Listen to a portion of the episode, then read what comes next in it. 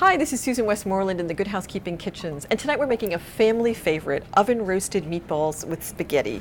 This sauce is a little bit thick, and I just want to show you a trick that you can use for tomato sauces and cream-based sauces. You basically just save out a little bit of the pasta cooking water that's hot.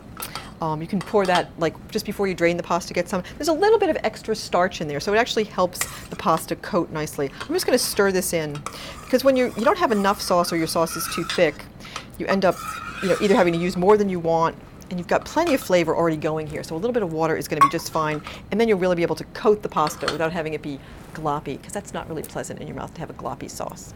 But this will be delicious the way it is. This is Susan Westmoreland helping you take back dinner time.